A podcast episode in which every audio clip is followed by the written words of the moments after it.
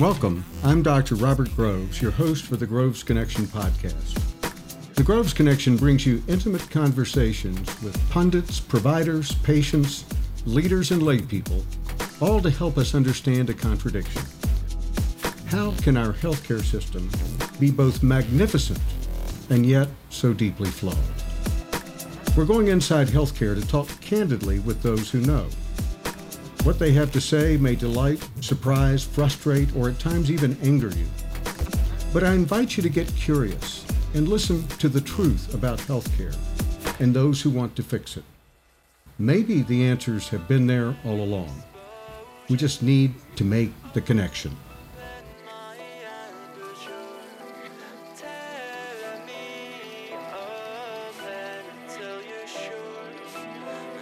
Are you ready to connect?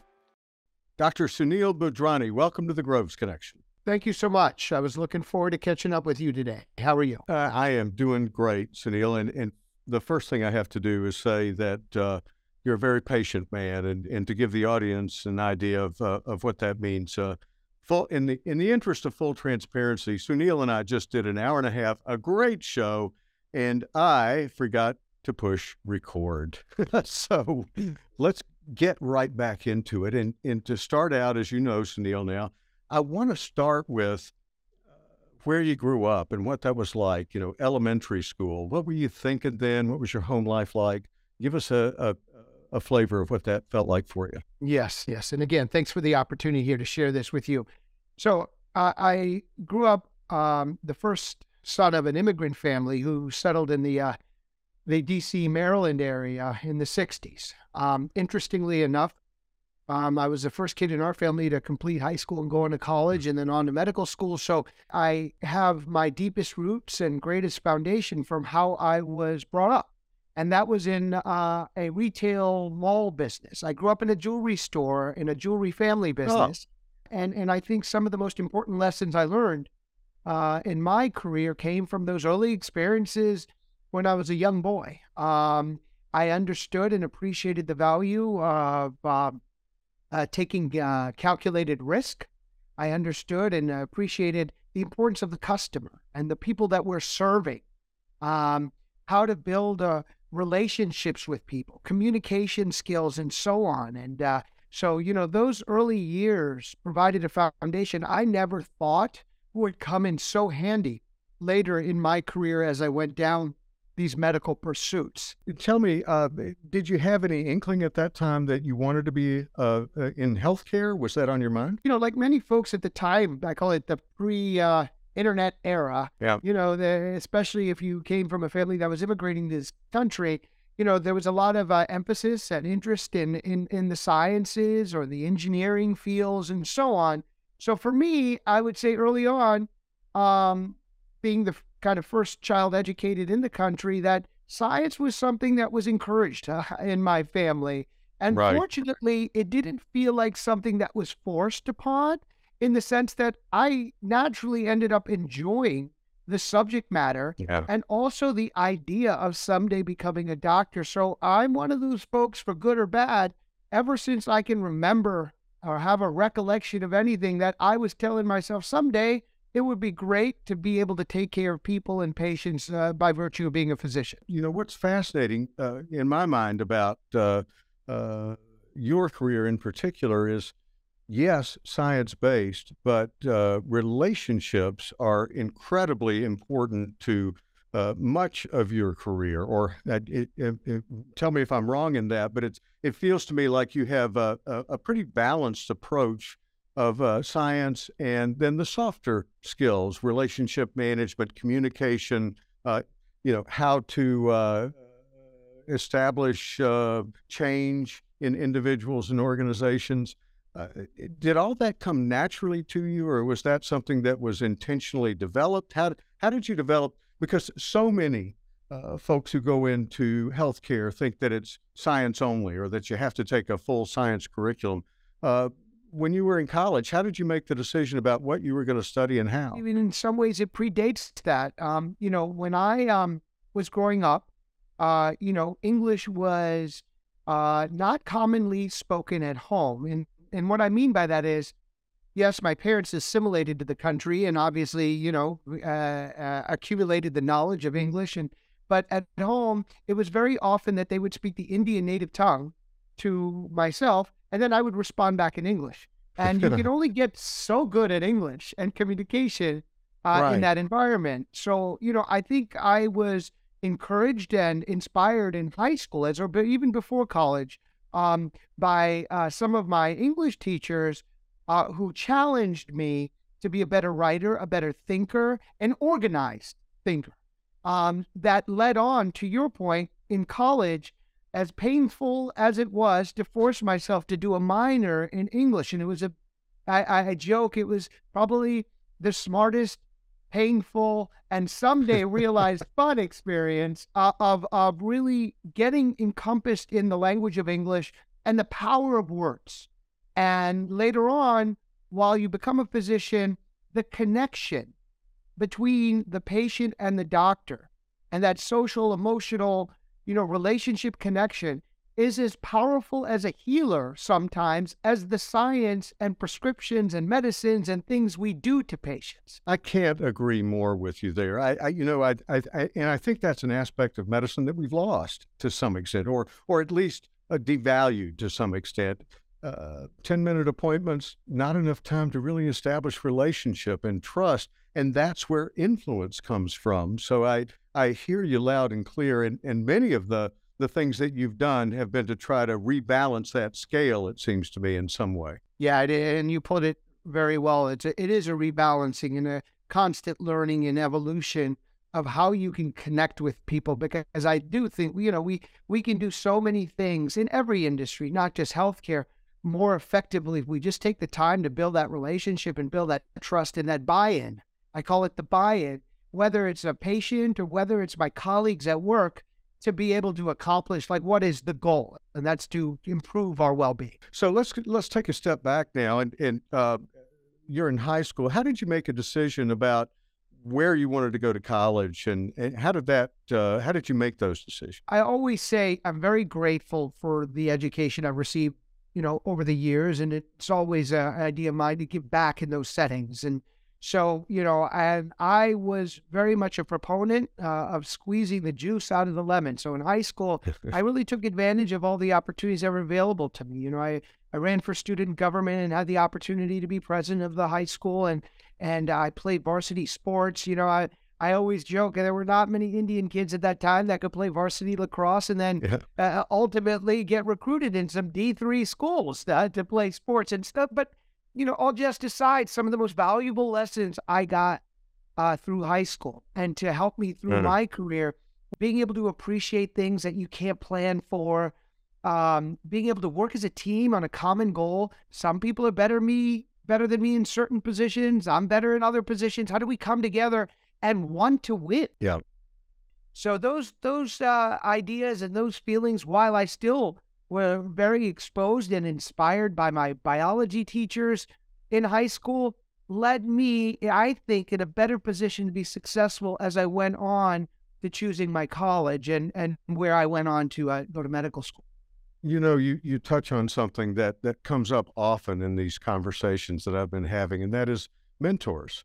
You know, it's it's fascinating uh, how important key people can be in the lives of. Uh, of, of, of, of all of us and and do you have recollections of specific mentors in high school that you know you said your biology teacher was did you know the way I think about a good teacher is it's somebody that I don't want to disappoint you know it, and and so i will go that extra mile to make sure i don't disappoint because i have so much respect for them and i can think of many folks along the way that were like that to me how about in your career is that uh, a, a common theme as well Yeah, yeah. So you know, I I- would be remiss if I didn't say, uh, you know, my original mentors were the ones that were out of school. Those are my parents. Our- yes of course we Yes. often don't necessarily may realize that until we get older. Yeah. The environment that they created of taking risk and oh, you know, working in a retail setting, appreciation of business, very early age.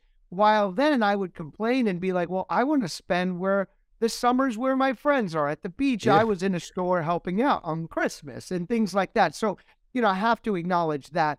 In high school, like I said, interestingly enough, was, uh, you know, uh, mentors were folks in the English uh, classes, the professors and yeah. teachers in English, because they pushed me to be better at being able to express myself clearly, succinctly. They put the bar high, and they were tough at at um, at at expecting from us that, and that inspired me.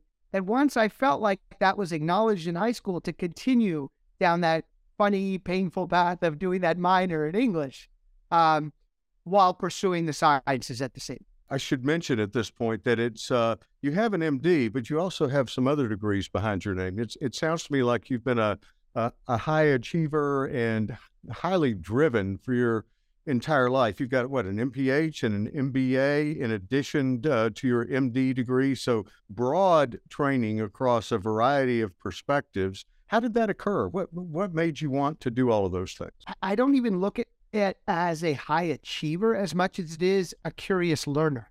Um, Huh. I've always been interested in knowing what else is going on besides the direction I'm going in. So, in other Right. words, when I was going to college, um, I had the opportunity to go to University of Pennsylvania, and I was happy to not be so far from the DC area and home. In some ways, some would call me a mama's boy, but I wanted to be far enough but close enough where I can get back where I needed to.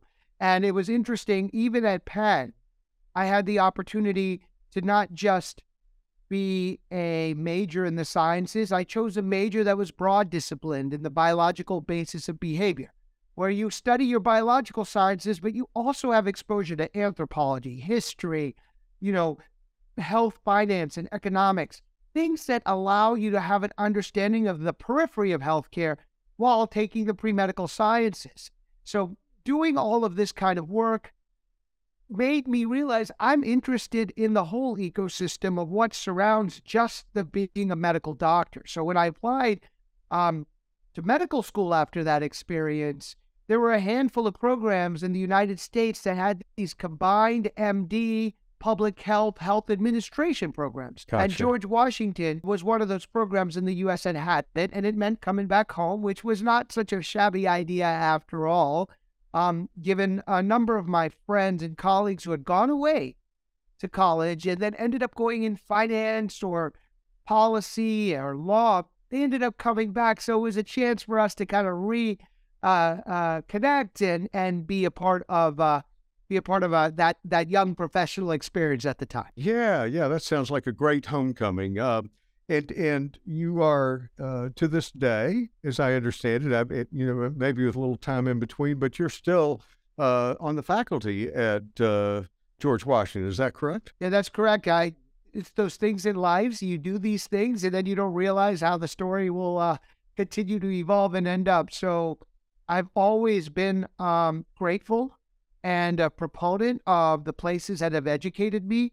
I always say, you know, there's two sectors, education and healthcare, that really shouldn't have any politics involved with it. Uh, everybody Yeah. wants the best healthcare and education, and so for me, being a part of GW is almost like giving back. So I get an opportunity there that's amazing for me to practice there clinically. And that's something I've never given up in 25 some years of doing this. And, but also being able to teach students and residents and other doctors on what else is happening outside of the hospital care that we provide every day to our patients. What else is happening in everything connected, like digital health, the insurance effects, and so on. So it's always interesting to have those conversations and learn from them and keep my clinical skills up after all these years, but also open up a new door for them to understand. Got it. Got it. So, uh, talk to us a little bit. I want to get into your career. So, you you uh, uh, you you ended up specializing in emergency medicine, and we can talk about that at, at some point if you'd like, or now. Uh, but, talk to us about what that early career was like. What were you thinking then? I mean, were you thinking I'm going to be an ED doc from here on out, or or how were you uh, managing your life at that point? Yeah. So, you know, as you know, when you when you go to medical school, and I had the opportunity because I was doing the public health degree at the same time to get again that exposure to health Yeah. law, health finance, which made the medicine real for me to understand how what is the practicality of what I'm learning in organic chemistry or anatomy. What does it mean in the big picture of things? So that was tough, but at the same time, it was incredibly liberating to be able to have that exposure. But then when you get in that third or fourth year, Right. you start having to make some really hard decisions about what you want to spend your life doing in healthcare. And I always find it interesting that we have a few rotations, we have a maybe a year or so to really decide do I want to be an orthopedic surgeon? Do I want to be a urologist or a pediatrician, a psychiatrist, or primary care? And what's fascinating about that experience is that's like somebody making a decision in some ways that I want to be an engineer, I want to work for the FAA, or I want to be a technologist. They're vastly different lifestyles and Yes. careers. Knowing that someday I may pursue interests in business and entrepreneurship and, Ah, and healthcare on a bigger level, I also looked at my mentors, my advisors, my attending supervisors in different specialties, especially those that had been practicing 10 years or more. And I looked at them and saw if they were happy doing what they do. Because some fields are much more rigorous than others, and you want to make sure that you can sustain. It's a, it's a, I would say it's a marathon, not a sprint uh, in clinical medicine right. putting this all together, I'm okay with somebody not remembering Dr. Budhrani is their doctor, or somebody is not always happy when they come see me, and I don't necessarily need that longitudinal, long term connected care.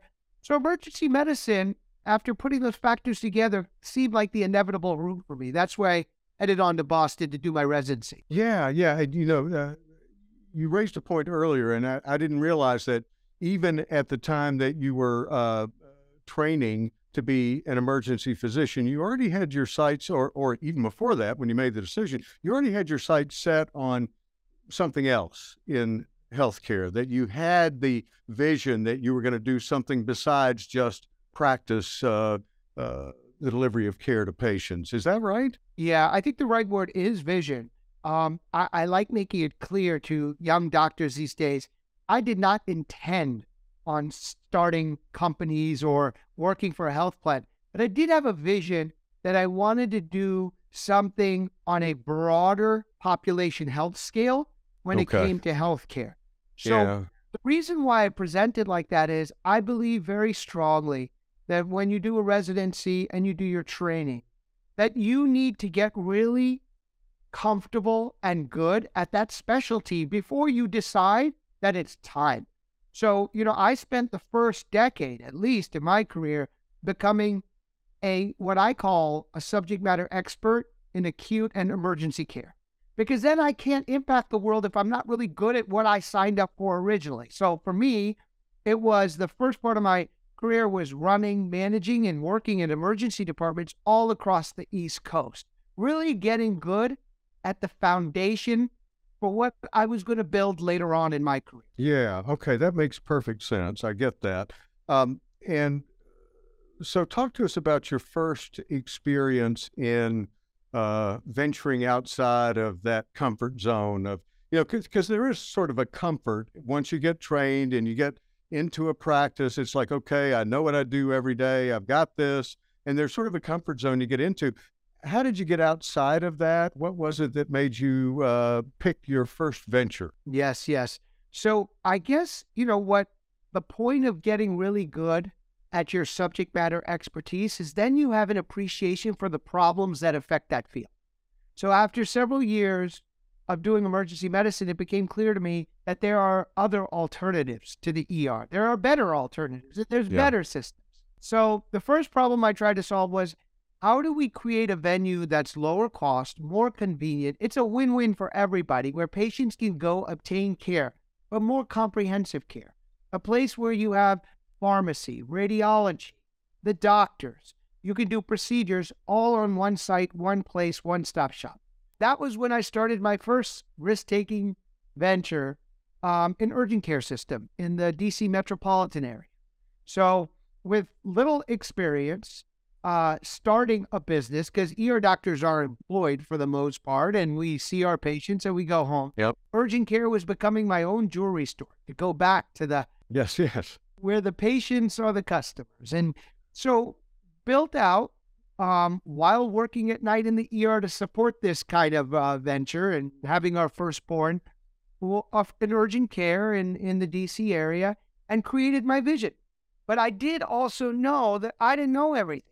I knew how to practice clinical medicine. I knew the acute care needs that were necessary. Yeah. I did know you need about a high traffic area with the signage and all these other ingredients, but I had to surround myself with people that had a knowledge base that could help me be successful. And that's what I did.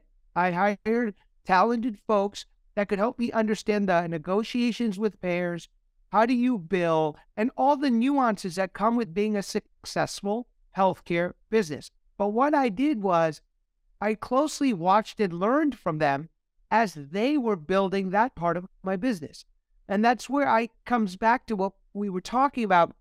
For me, this has just been a lifelong experience of learning how Yeah. the different components of the healthcare system work and sometimes don't work to uh, to create a delivery model. Yeah, you know, you, you touched on so many things that are uh, part of my fundamental uh, belief system. There was a tip I picked up early on uh, that I've really taken to heart, and and and and the and I wish I could remember the source of this. I really uh, wish that I could, and maybe one day I will know. But it was uh, instead of trying to become a jack of all trades and whatever your pursuits are, understand what you're really good at, know yourself well enough to know what you're really good at, focus on that, become world class if you can at that, and then surround yourself with people who make your weaknesses irrelevant. And you just described that perfectly in your approach to that urgent care business. Is that something that uh, that, that that you hold dear as well? Yes, absolutely. I, I think that building a team with complementary strengths, not ones that you necessarily have, but ones that are complement yours, are where you create a learning, passionate, and uh, enthusiastic environment that makes your job fun and uh, goal oriented at the same time. And I've carried that theme on in all the various pursuits, whether it was my subsequent companies or joining the corporate world as a CEO of a health plan. Yeah. The other thing that I'm I'm just fascinated by, uh, Sunil, is you you also embody uh, another concept that I've that I've held dear. I, I took some coaching courses uh, at Banner to become an internal coach, and and they had us come up with a two word phrase that would describe our approach uh, at the end of the the training. And what I came up with is curiously connected. And it, the point is connection, communication, relationship, and curiosity is what fuels innovation, growth, and transformation. And uh, you have embodied that in the way that you've approached your career. And, and that's one of the things that makes you so fascinating to me and, and why I enjoy hearing you speak.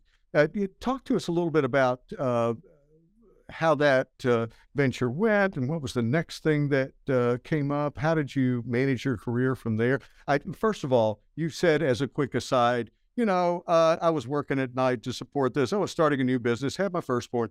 Wow, that is a lot to take on. Oh my goodness.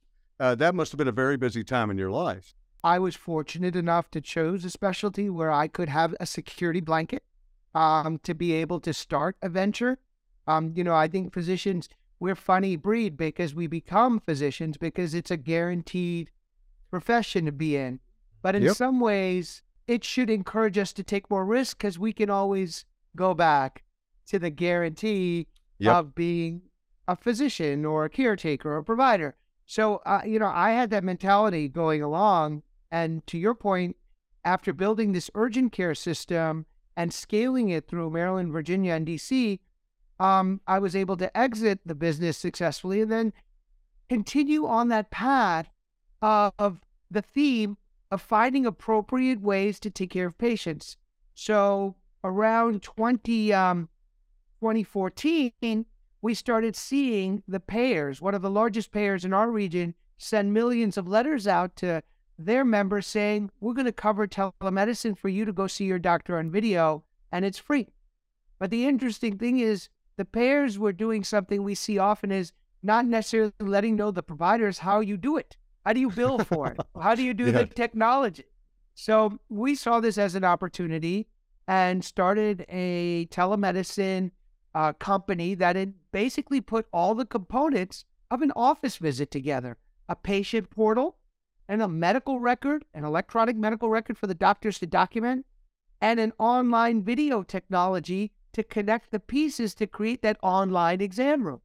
And then we were off to the races, educating and writing a lot of papers on how should one conduct a telehealth visit. And we saw this as an opportunity well before the pandemic, but it also had its um it has its stresses. Anytime you build a new idea, a new solution, even if your gut tells you it's the right thing to do, you have to convince patients and providers. I always call those are the two sides of the healthcare coin. Without getting buy in from both sides, it's hard to launch a healthcare technology. So we were writing a script. Yeah, that's uh, first of all uh, amazing uh, forays into very early uh, strategies. Yeah, as you said, pre-pandemic for telemedicine.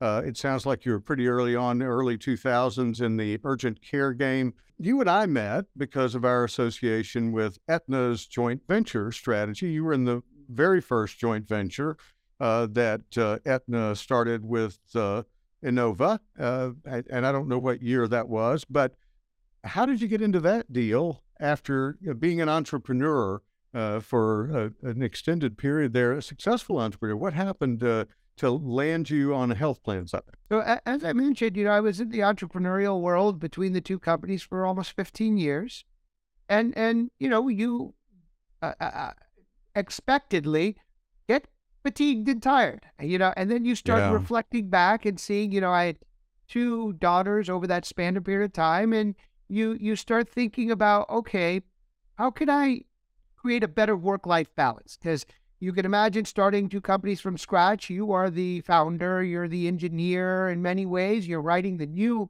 solutions of how people are going to be using this kind of care. And then you're the salesperson. So Yeah, to have that round the clock job and then thinking about what a corporate uh, uh, setting could look like was was interesting, especially when I was reached out by some uh, executives who were part of the Aetna and Inova organizations at the time to consider being their chief medical officer. And it was hard not to find that job intriguing because it was one of the largest payer provider ventures in the United States, and it was in my backyard.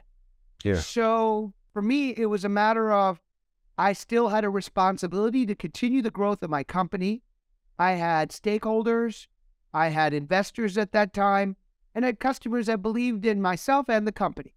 And so it was not something I could just abruptly turn off. So right. we um we were able to work out a transition over time, about a year or so, and I was able to turn over the reins to my co-founder as the CEO, and I uh, was joined the joint venture, um, not knowing what a corporate environment could ever look like, and could even handle me, or I could handle it pleased to say I joined around 2016 and uh, really had an amazing opportunity at taking the greatest assets of a health, uh, a health system um, and care management, uh, expertise in patient care, and merging it with what a payer like Aetna could do with analytics and marketing and uh, Yes, actuarial work and and put together the best of both worlds. Yeah, you know, I- I was attracted by that same uh, scenario, and you mentioned something uh, previously about uh, curiosity. We talked about that a little bit, but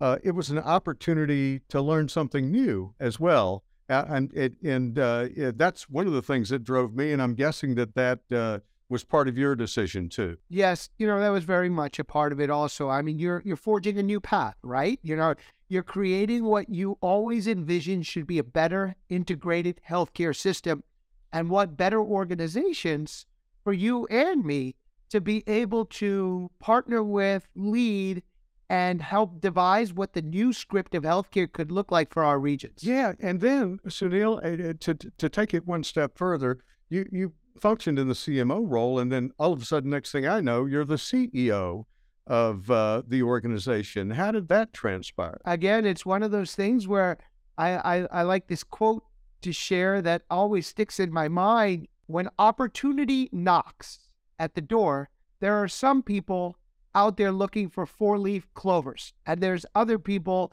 that just know it's a time to make the opportunity happen. And so for me, at the time, roughly, CVS was uh, making an acquisition of Aetna, and there was a lot of excitement related to that, but there was also a lot of change. Yeah. It was a time where I thought I might take that same transition and enter the policy healthcare world and see what levers I could pull there. But the role of uh, CEO, when it was offered to me by the board, seemed very intriguing. It wasn't common or at all that a practicing physician, and I still practiced also through that time, Uh, was able to oversee a Medicare commercial and individual exchange business Yeah. for the region. So I saw this as an opportunity like I've had many times in my life where my experience in healthcare would be beneficial to the health plan. And at the same time, I could learn something new. And I always believe that if you get an opportunity like that, where you can provide your experience knowledge base to an organization, but at the same time learn the nuances of that role, then it's a win win because you bring a known, but you bring a new perspective to a role. So it was incredibly rewarding. We had a growth phase, but then the pandemic hit, which was interesting being Yes. CEO of a health plan and a practicing ER. So it put me in a, a really interesting role where, and again, I'm in a corporate environment and in my mind, I'm an entrepreneur. So I'm treating everything I'm doing like it's my own uh, company, which is you, you realize when you think like this, even if you're in a corporate environment, it's not like the corporate environment may make you become a nine to five, Monday through Friday person. If you're uh, an entrepreneur or you're uh, the way you think, this is this is what you do. So I think um, during the pandemic, it definitely um, brought those true lights out because I was able to spend a lot of time with employers, sports teams, and so on to explain the pandemic. How do you get back to work? How do you get back to the basketball court? And all kinds of interesting kind of roles that intersected the clinical world and the business world um, during the pandemic. You know, what I'm impressed by, Sunil, is that you have this sustained energy and drive over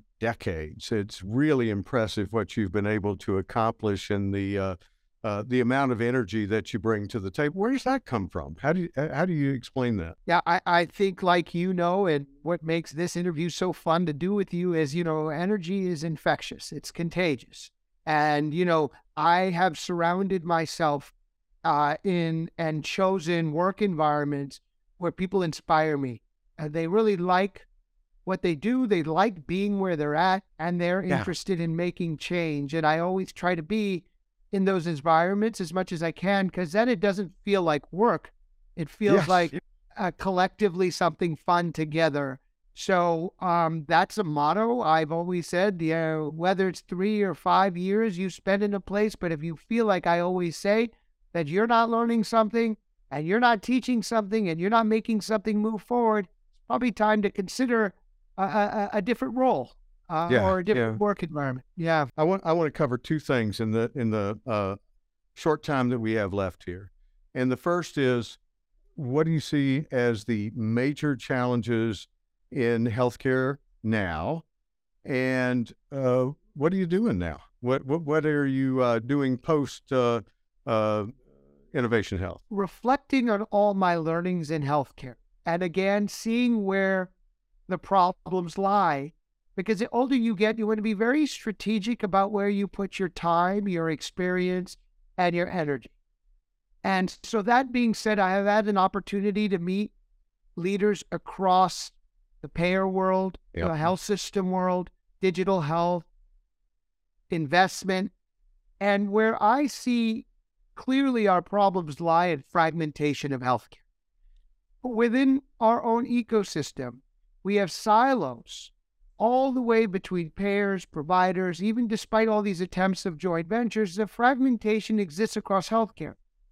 And that's fragmentation of care coordination, it's fragmentation of data, it's fragmentation of financial models. So, what we end up with is a very reactive healthcare system, Uh, financial models that support doing more to patients after they get a disease like it's cancer or heart failure or so on. The prototypical example of this reactive healthcare system was a pandemic.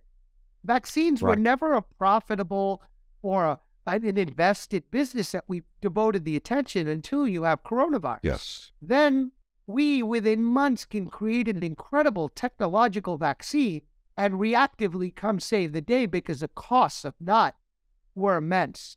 So I think this fragmentation of the system has not allowed us to be coordinated, share data, and move towards a preventive, proactive system where you can actually take risk on populations and disease to m- promote better outcomes, if that makes sense. Sunil, that is absolutely dead on, uh, consistent with what I see.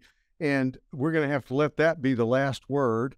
Uh, there is so much more that we have to talk about. And uh, uh, gosh, you've already given me, what, two and a half hours today? So uh, I really appreciate your time and, uh, and your patience and your willingness to, to share what you've learned with the audience. It, it's an amazing story. And I hope there will be much more to come uh, in the future as we talk about different. You know, we haven't talked about AI. There are so many things. Any last words that you have for the audience before we say uh, goodbye for today? Yeah, I'd say no again.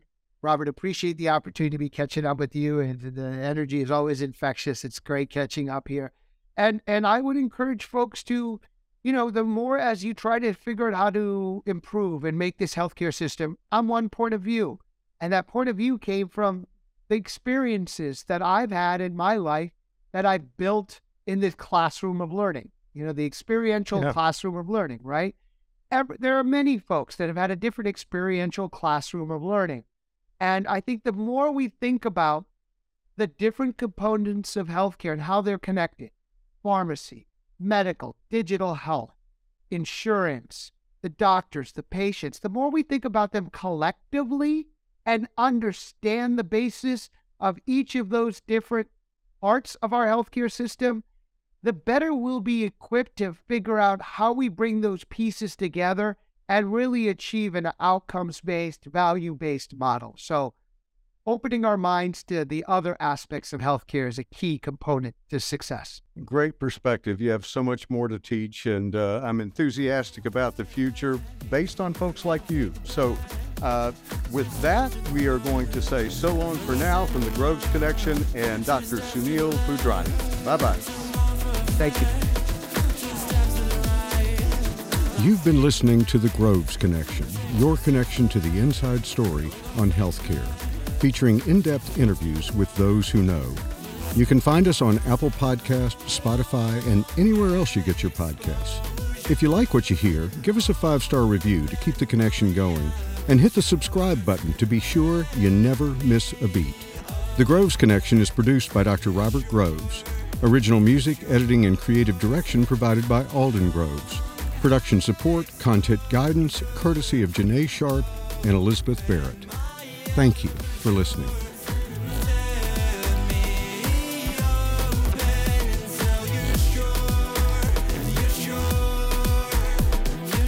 The professional ideas and opinions expressed in this podcast are mine and do not reflect those of any current or past employers. Thank you so much for listening, and we hope you'll join us next time on the Groves Connection.